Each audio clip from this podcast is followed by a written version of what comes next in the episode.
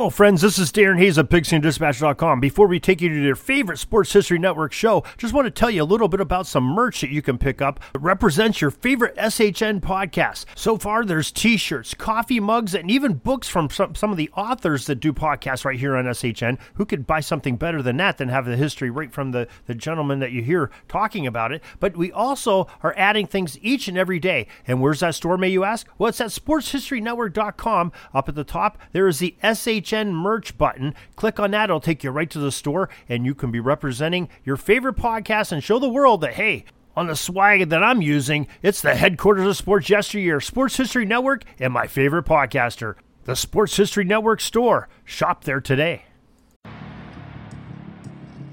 On October 6, 1863, President Abraham Lincoln issued his Thanksgiving Proclamation.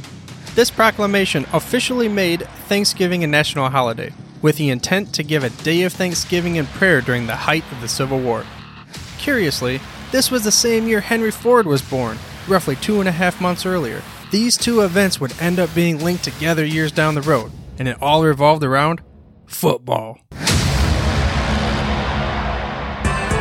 Welcome to the Football History Dude podcast, where each episode is a journey back in time to learn about the rich history of the NFL.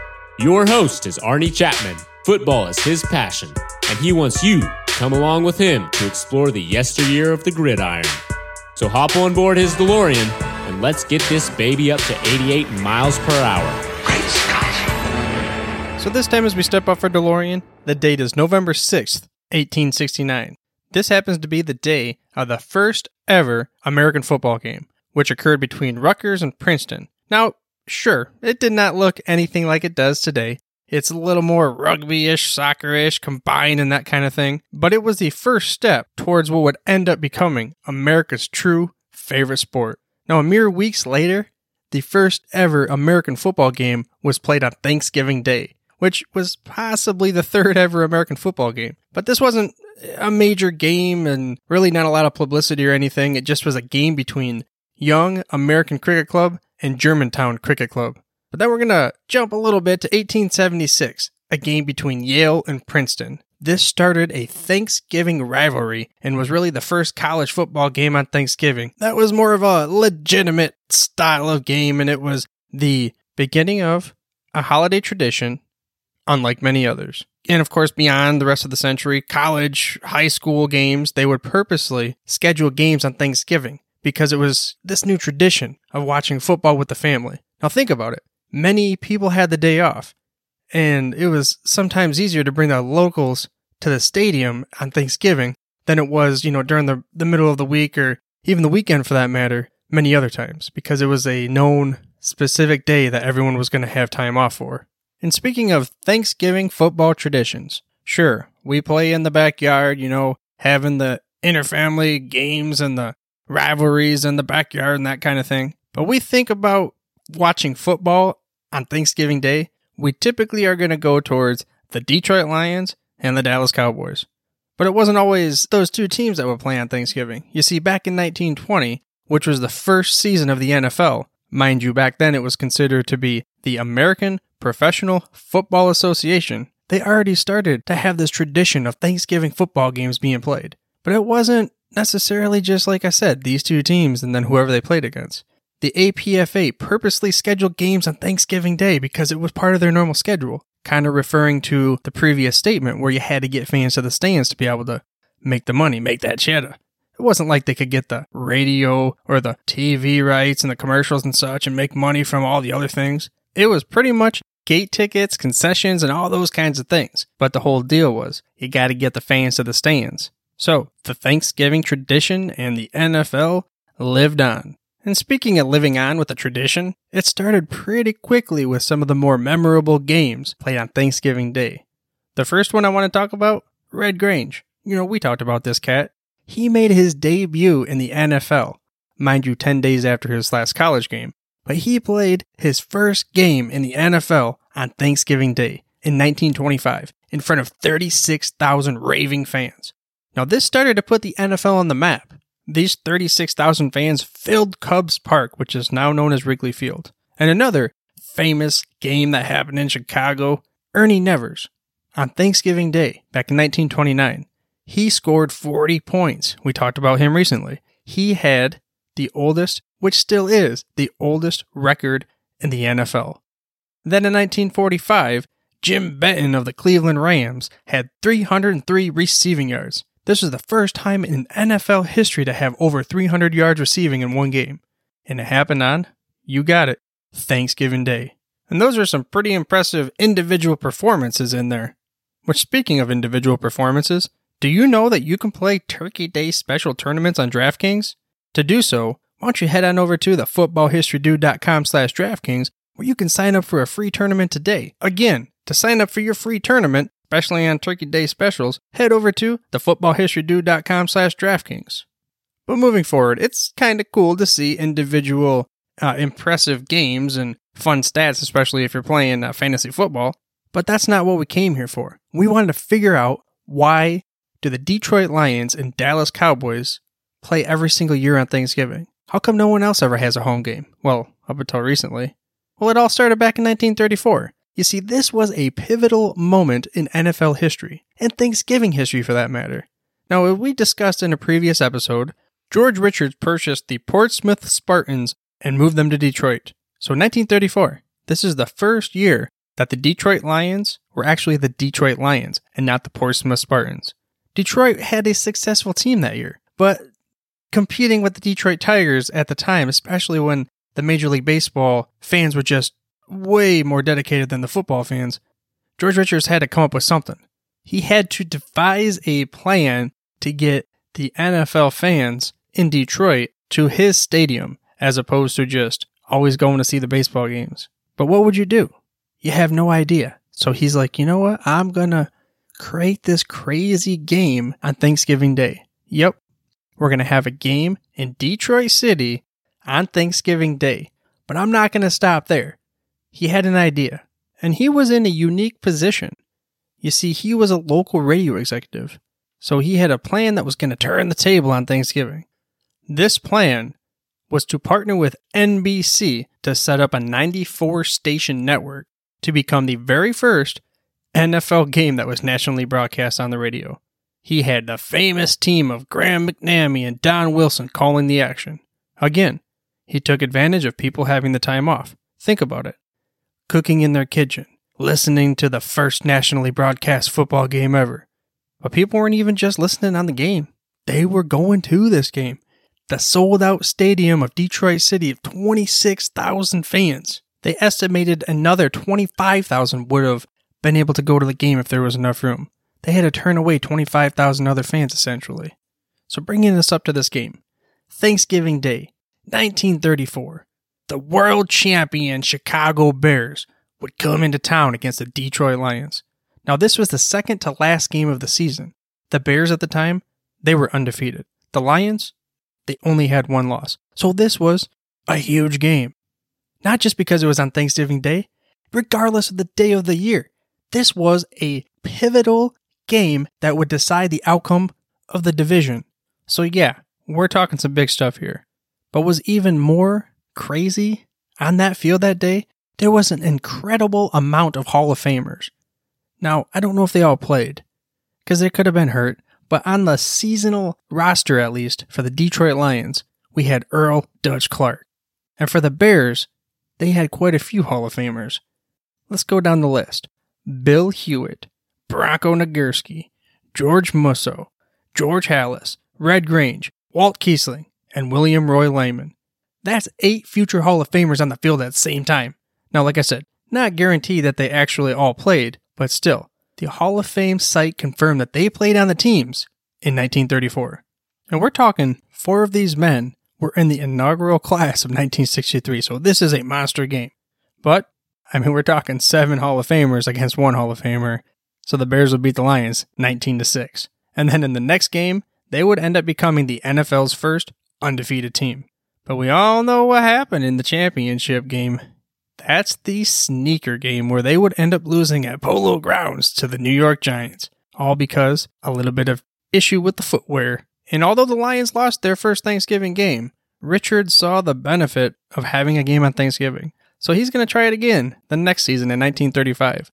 This time, they would defeat the Bears 14 to 12 in a key game towards their first NFL championship.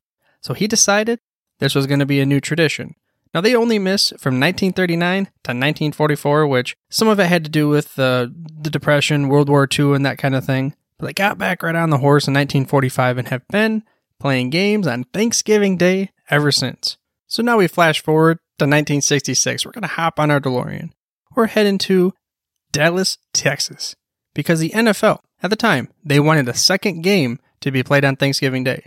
The Cowboys they were having some uh, difficult times getting some uh, fans coming to the stadium. So Tex Schramm, the Cowboys GM at the time, he agreed they were going to do the same thing, but he wanted one stipulation. He said if my Cowboys are going to play on Thanksgiving Day, then the boys must have an annual game just like the Lions. And like I said, like the Lions back in 1934, struggling to get fans to the stands, they wanted to try this new thing, but they weren't quite sure it was going to work. But work? It did. The fans flocked to the stadium, to the Cotton Bowl, where they filled over 80,000 seats to watch the Cowboys on their first Thanksgiving Day game defeat the Cleveland Browns 26 to 14. And they've played ever since. I mean, they only missed 1975 and 1977. And from what it sounds like, it was because the NFL wanted to help the struggling Cardinal franchise. I mean, the Cowboys at the time, you know, this is, they needed no help at this time, you know, winning Super Bowls and such. But overall, the Cowboys on Thanksgiving Day have a better record than the Lions do. A little over 60% success rate, and the Lions are a little bit, you know, sub 50% success rate. But then in 2006, the NFL added a third game with rotating teams. It was said that the late owner of the Kansas City Chiefs lobbied for years to have the game, so he was finally rewarded. This game, the Chiefs would defeat the Broncos 19 to 10. And there's an NFL Top 10 Thanksgiving Moments video from 2015 via the NFL Network that I'm going to include over at the show notes for you so you can watch it yourself. But by the way, you can get to the show notes right through your podcast player, or you can head to thefootballhistorydude.com. And while you're at it, let's make sure you subscribe for free to this show by mashing that little subscribe button on your podcast player of choice. That way you get the freshest, hottest out the press episodes each and every week. Even though it's not going to be as cool because it's not visual, let's go down these top 10 moments of NFL Thanksgiving history. The first one is kind of like a 10A, 10B type deal. Clint Longley, backup QB, came in for Roger Staubach from a come behind victory with two touchdowns back in 1974. Then 20 years later, Jason Garrett did the same thing, coming in for Troy Aikman back in 1994. So the number 9 moment, top Thanksgiving in history, 1982. Lawrence Taylor against the Detroit Lions. He ran back a 97 yard interception for a touchdown. And Willie McGinest said that he was supposed to rush on the play, as in go after the quarterback, but for some reason he made the decision to drop back, and I'd say that it worked out. Coming in at number 8, the Mark Sanchez butt fumble. Now we all know this. He fumbled the ball, he ran into his own lineman, dropped the ball, and the Patriots running in for a touchdown. Let's move on to number 7, 2004. Peyton Manning tosses for six touchdowns against the Detroit Lions. If I remember correct, I, I think it was like almost all in the first half because as a Lions fan, yeah, I wasn't too happy about this one. Number six comes from 2013. I don't know if you remember this, but uh, Jacoby Jones was taking a kickoff return for a touchdown, and Mike Tomlin steps on the field to kind of get in his way a little bit. So a little bit of a shady move, but hey, gotta do what you gotta do sometimes. 1997 is where number five comes in. Barry Sanders goes for 163 rushing yards and three touchdowns versus the Bears. Number four, this is a pretty big one.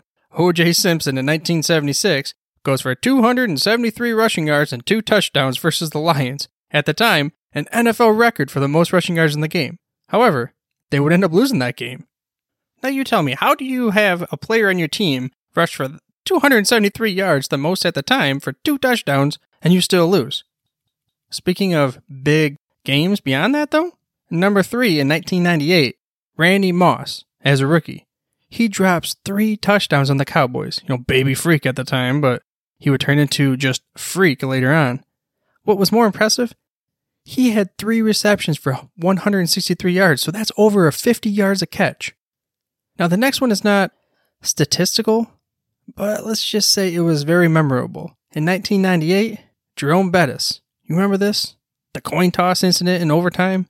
Bettis calls tails, the ref hears heads. It's like, what, what's going on here? Thanksgiving miracle, or not miracle, but a Thanksgiving uh, controversy or something like that, or I don't know. But moving forward to the number one most memorable Thanksgiving moment of all time 1993. This is in the snow. Dallas Cowboys Leon Lett. He tries to cover that block punt, totally miss it, and then, of course, you know, that would lose him the game. So, very stupid play from a very good player, all pro, all world, you know, that kind of guy. But there were some other ones that were um, very memorable, but not included in that particular video. In 1980, the Bears would enter the fourth quarter against the Detroit Lions with a 17 3 deficit. Now, this wasn't looking good for the Bears at the time. The Bears would end up taking the Lions in that game, like I said, down 14 points. They would take the Lions to the first Thanksgiving overtime game ever.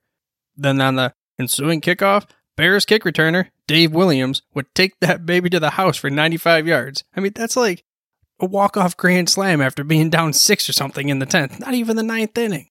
Now, another crazy moment that happened, uh, something that wasn't too high on my list, but 2012, Justin Forsett, I mean, his elbow was clearly down, but he kept running, and then it would become a touchdown. It was real touchdown on the field. Jim Schwartz throws the challenge flag. For some reason, I don't know what the deal there, but the rule is that because he threw the flag, the play could not be reviewed. But with all these various memorable moments, I'd have to say that probably the most memorable moment coming back to full circle individual is the famous tradition started by John Madden, where he would give a turkey leg award for the MVP. I mean, who could forget the turducken? They had the all iron award, the pudding pie, galloping galloper, I don't know, all sorts of other things but nothing compares to the best tradition of all, giving that great player the Turkey Leg Award for being the MVP of the game. Now, I'm not sure who's going to get the Turkey Leg Award this year, but with that being said, tomorrow we have some awesome games lined up. First, the Chicago Bears head into Detroit to take on the Lions, just like back in 1934. Then the Washington Redskins head south to challenge the Dallas Cowboys. Finally, we end with the potential scoreboard buster of a shootout between the Atlanta Falcons and the New Orleans Saints. Who knows? Maybe this game will break the all time record points scored in one game, which occurred on November 27, 1966, between the Washington Redskins and New York Giants, with combined points scored of 113. I hope you enjoyed this week's episode of the Football History Dude and we're able to gain some knowledge nuggets about a brief history of the NFL on Thanksgiving Day. In the upcoming episode, we're going to talk about the beginnings of the longest running franchise in the NFL. And I think it might surprise you to find out which one it is. But for now, dudes, I'm through if you're through. Thank you for listening to this episode of the Football History Dude. To make sure you're the first to get the next episode, please subscribe on your podcast player of choice and head on over to the thefootballhistorydude.com for the show notes and more information on the history of the NFL. And remember, dudes, where we're going, we don't need roads. Hey there, sports history fan. This is Arnie Chapman, aka the Football History Dude, and I wanted to thank you for stopping by to listen to another episode here on the Sports History Network. Our podcasters are passionate about uncovering and sharing sports stories from yesteryear. And if you didn't know it already, we have over 30 shows across the network covering all sorts of sports history topics. In fact, here's a glimpse into one of our awesome podcasts here on the network. This is Mark Mortier, and if you're a sports history fan like me, tune in and hear me talk about some great sports moments of the past. Growing up during the 1970s, I got to watch some of the most iconic moments in sports history Hank Aaron breaking Babe Ruth's home run record. Willis Reed limping out of the locker room in Game 7 of the NBA Finals at Madison Square Garden as the fans erupted with a thunderous ovation. The 1980 Miracle on Ice as Team USA defeated the powerful Soviet Union in the Olympics. Listen every Tuesday on Yesterday's Sports. How about that? I bet you're super hyped to go listen to that new podcast, right? Well, to learn about this show and all the other podcasts on the network, head over to sportshistorynetwork.com forward slash podcast. Again, that's sportshistorynetwork.com forward slash podcast. Head over there today to find your next favorite sports history podcast.